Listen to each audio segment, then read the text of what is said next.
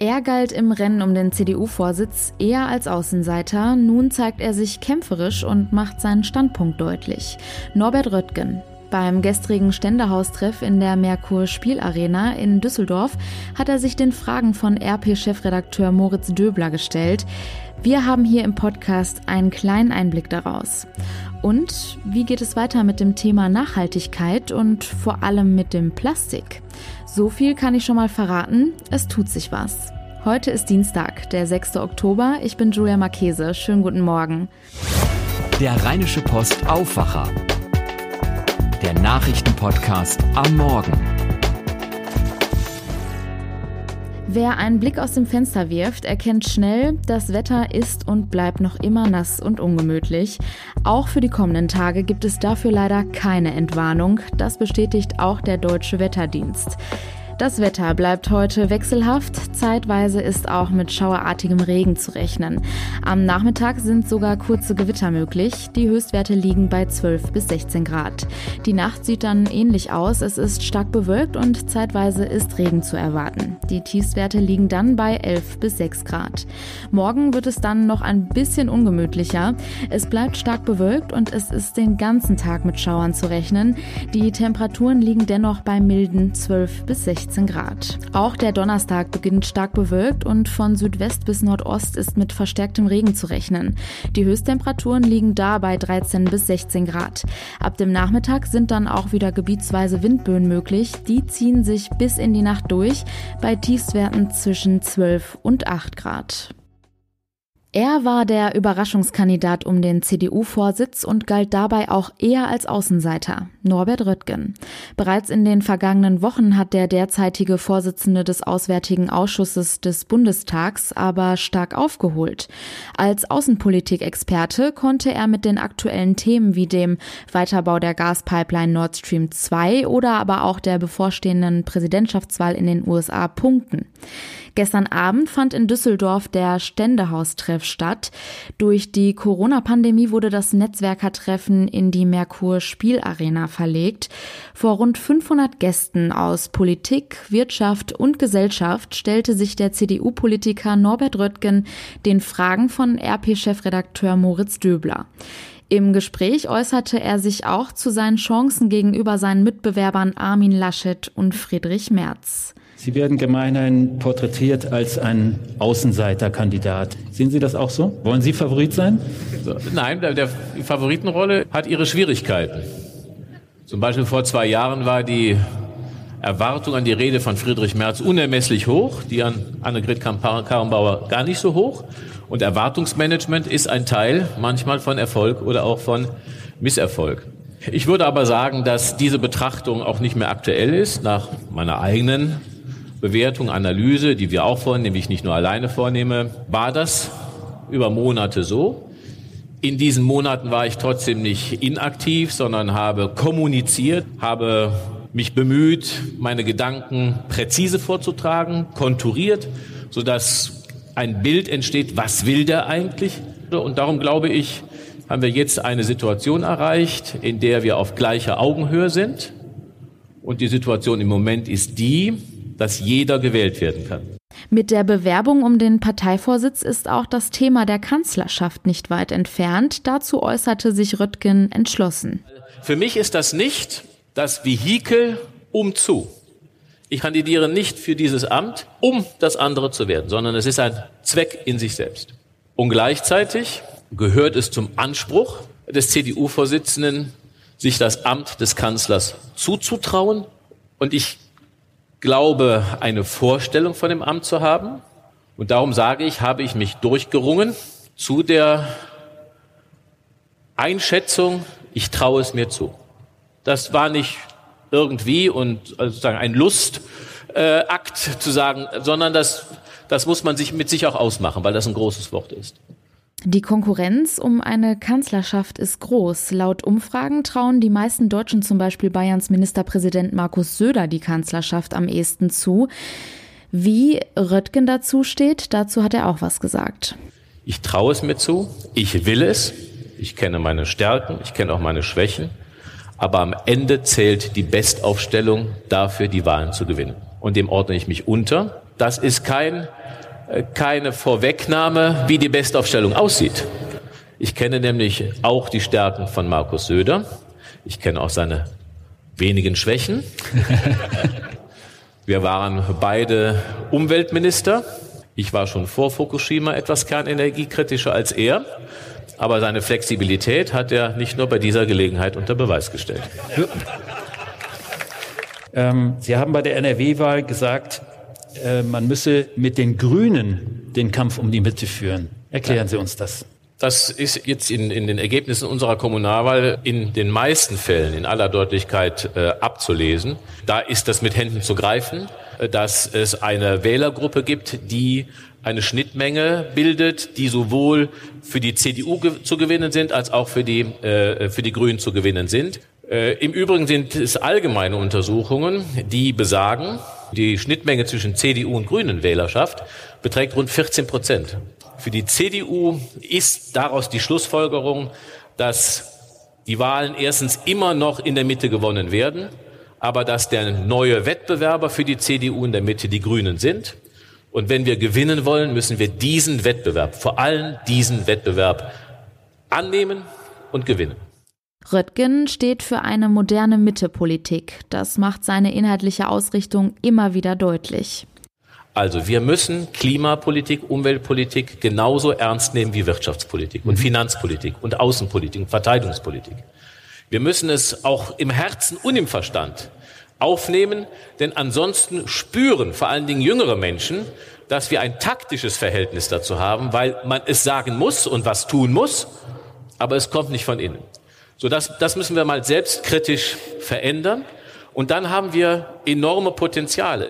Der 54-Jährige will etwas verändern und die Partei mit einem Zukunftsprogramm wieder attraktiv gestalten. Man muss sich die Frage beantworten, wie wichtig ist es, dass die große deutsche Volkspartei in diesen Zeiten von Unsicherheit, Bedrohung, Orientierungsverlust, dass sie weiter führt, dass sie sich dazu auch erneuert. Man kann nicht sagen, wir machen alles weiter so.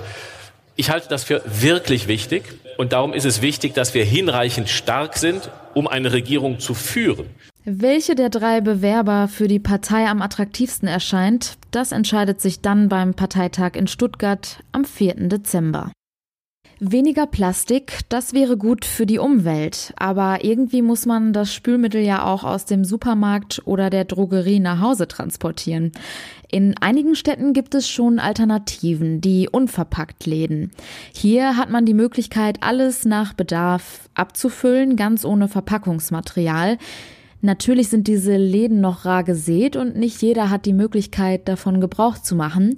Jetzt springen aber auch die beiden Drogerieketten Rossmann und DM auf den Zug der Nachhaltigkeit auf und bieten einige wenige Produkte zum Selbstabfüllen an. Sebastian Kallenberg aus der RP-Redaktion hat sich das mal genauer angeschaut.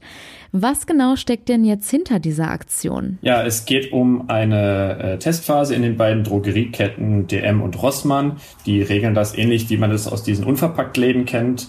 Ähm, die Unverpacktläden versuchen ja möglichst äh, verpackungsfreies Einkaufen zu ermöglichen. Und das genau möchten jetzt DM und Rossmann auch machen, zumindest schon mal bei Wasch- und Spülmittel.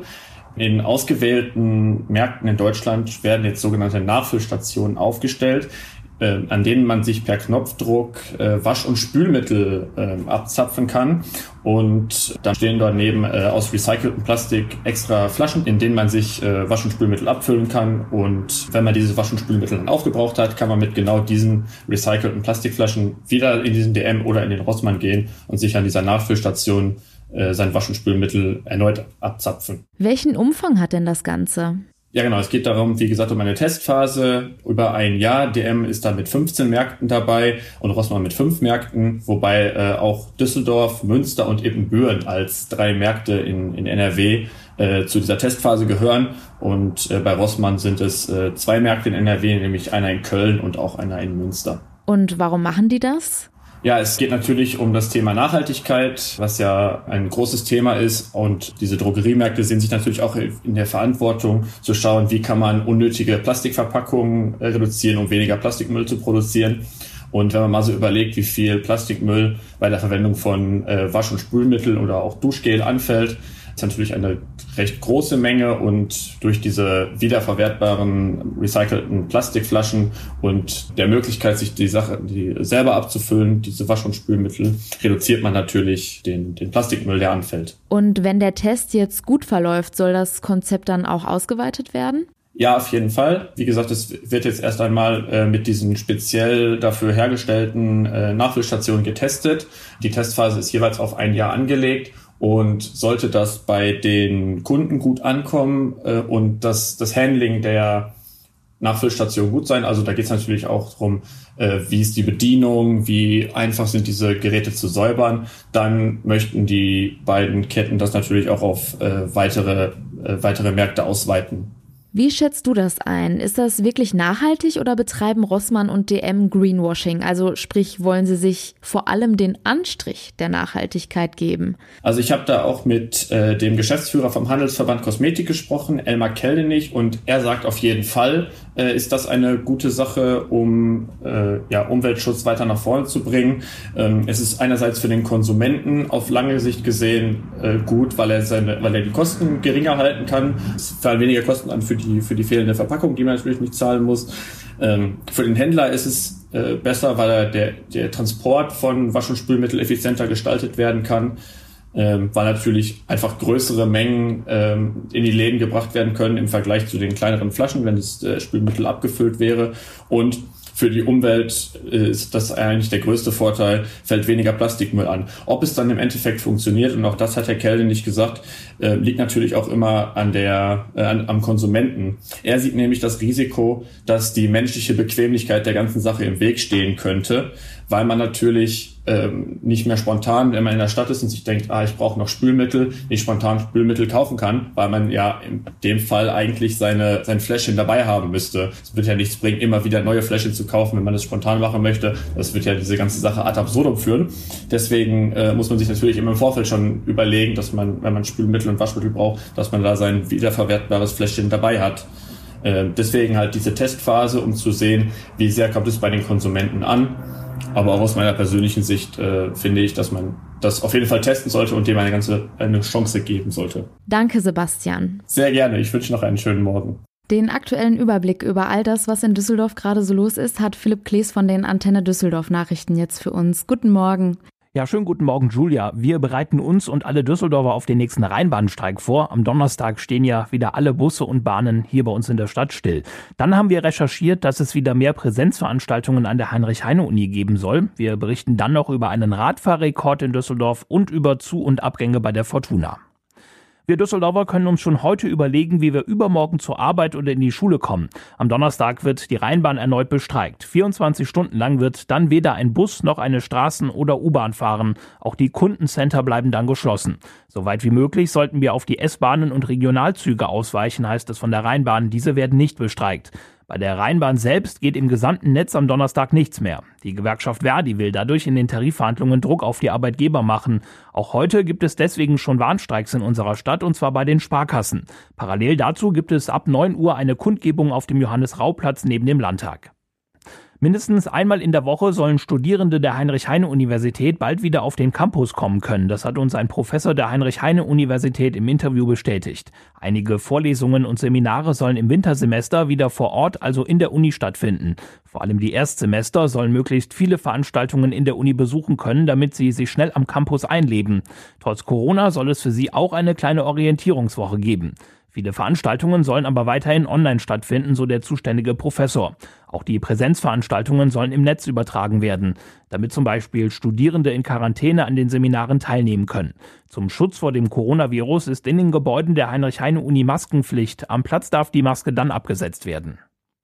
Der Trend scheint ungebrochen. Düsseldorf wird immer mehr zu einer Fahrradstadt. Dieses Fazit legen neueste Zahlen nahe, die die Stadt jetzt veröffentlicht hat. Bereits mehr als eine Million Radfahrer sind jetzt an der Zählstation am Mannesmannufer vorbeigefahren. Dieser Wert wurde letztes Jahr erst Ende Dezember erreicht. Insgesamt gibt es 13 Zählstellen in unserer Stadt. Sie zählten bis zu 5,7 Millionen Fahrräder. Das ist ein Viertel mehr als im Vorjahreszeitraum. Fortuna-Fans müssen sich gleich an zwei neue Namen gewöhnen. Der Verein hat sich am letzten Tag der Transferperiode doppelt verstärkt. Unter anderem wechselt Christopher Patterson von Swansea City aus der englischen zweiten Liga an den Rhein. Der 25-jährige Schwede hat einen Dreijahresvertrag unterschrieben. Patterson ist Offensivspieler und hat bisher vor allem in den Niederlanden gespielt. Zum anderen wurde Innenverteidiger Christoph Klara geholt. Der österreichische U21-Nationalspieler hat einen Vierjahresvertrag unterschrieben. Klara spielte zuletzt in Österreich in der ersten Liga. Nana Ampomar wird dagegen zunächst nicht mehr für die Fortuna auflaufen. Er wechselt auf Leihbasis zum belgischen Erstligisten Royal Antwerpen, hat seinen Vertrag bei der Fortuna aber vorher noch um ein Jahr verlängert. Die Antenne Düsseldorf Nachrichten nicht nur im Radio und hier im Aufwacher Podcast, sondern rund um die Uhr auch online auf unserer Homepage antennedüsseldorf.de. Danke für den Nachrichtenüberblick. Schauen wir jetzt auf die weiteren Themen des Tages. US-Präsident Donald Trump ist nun nach einer dreitägigen Krankenhausbehandlung aufgrund seiner Corona-Infektion ins Weiße Haus zurückgekehrt. Sein behandelnder Arzt gab noch keine Entwarnung. Zugleich betonte er, dass der Präsident nun im Weißen Haus weiter rund um die Uhr behandelt werde. Trump gab bereits bekannt, dass er trotz all dem an der zweiten TV-Debatte zur Wahl gegen den Demokraten Joe Biden antreten will. Die zweite von insgesamt drei geplanten Debatten ist für den 15. Oktober angesetzt. Nach mehreren rechtsextremistischen Verdachtsfällen bei Polizeibehörden, unter anderem in NRW, stellt Bundesinnenminister Horst Seehofer heute einen Lagebericht von Bund und Ländern vor. Der Bericht wurde vom Bundesamt für Verfassungsschutz erstellt und umfasst neben den Polizeibehörden auch die Geheimdienste. Das Bundesamt hatte dafür einen Fragebogen an jede einzelne Behörde verschickt. Die Corona-Infektionszahlen stellen die Bundesländer vor neue Herausforderungen, was den Umgang mit den inländischen Risikogebieten betrifft. Das Gesundheitsministerium NRW hat bereits mitgeteilt, dass es für Nordrhein-Westfalen weiterhin keine besonderen Einschränkungen geben werde. Ein- und Ausreisen sind demnach weiterhin möglich. Der SPD-Gesundheitsexperte Karl Lauterbach hingegen hält die unterschiedlichen Regelungen der Bundesländer für unverständlich und nicht praktikabel. Er plädiert dafür, mehr an den Ursachen der Verbreitung des Virus zu arbeiten, wie zum Beispiel an Schulen. Er fürchte, der Präsenzunterricht im Herbst und Winter könne zum sogenannten Superspreading-Event werden. Im Prozess gegen einen zentralen Verdächtigen im Missbrauchkomplex von Bergisch Gladbach wird heute am Landgericht Köln das Urteil erwartet. Dem 43-jährigen Vater wird vorgeworfen, seine 2017 geborene Tochter immer wieder sexuell missbraucht zu haben.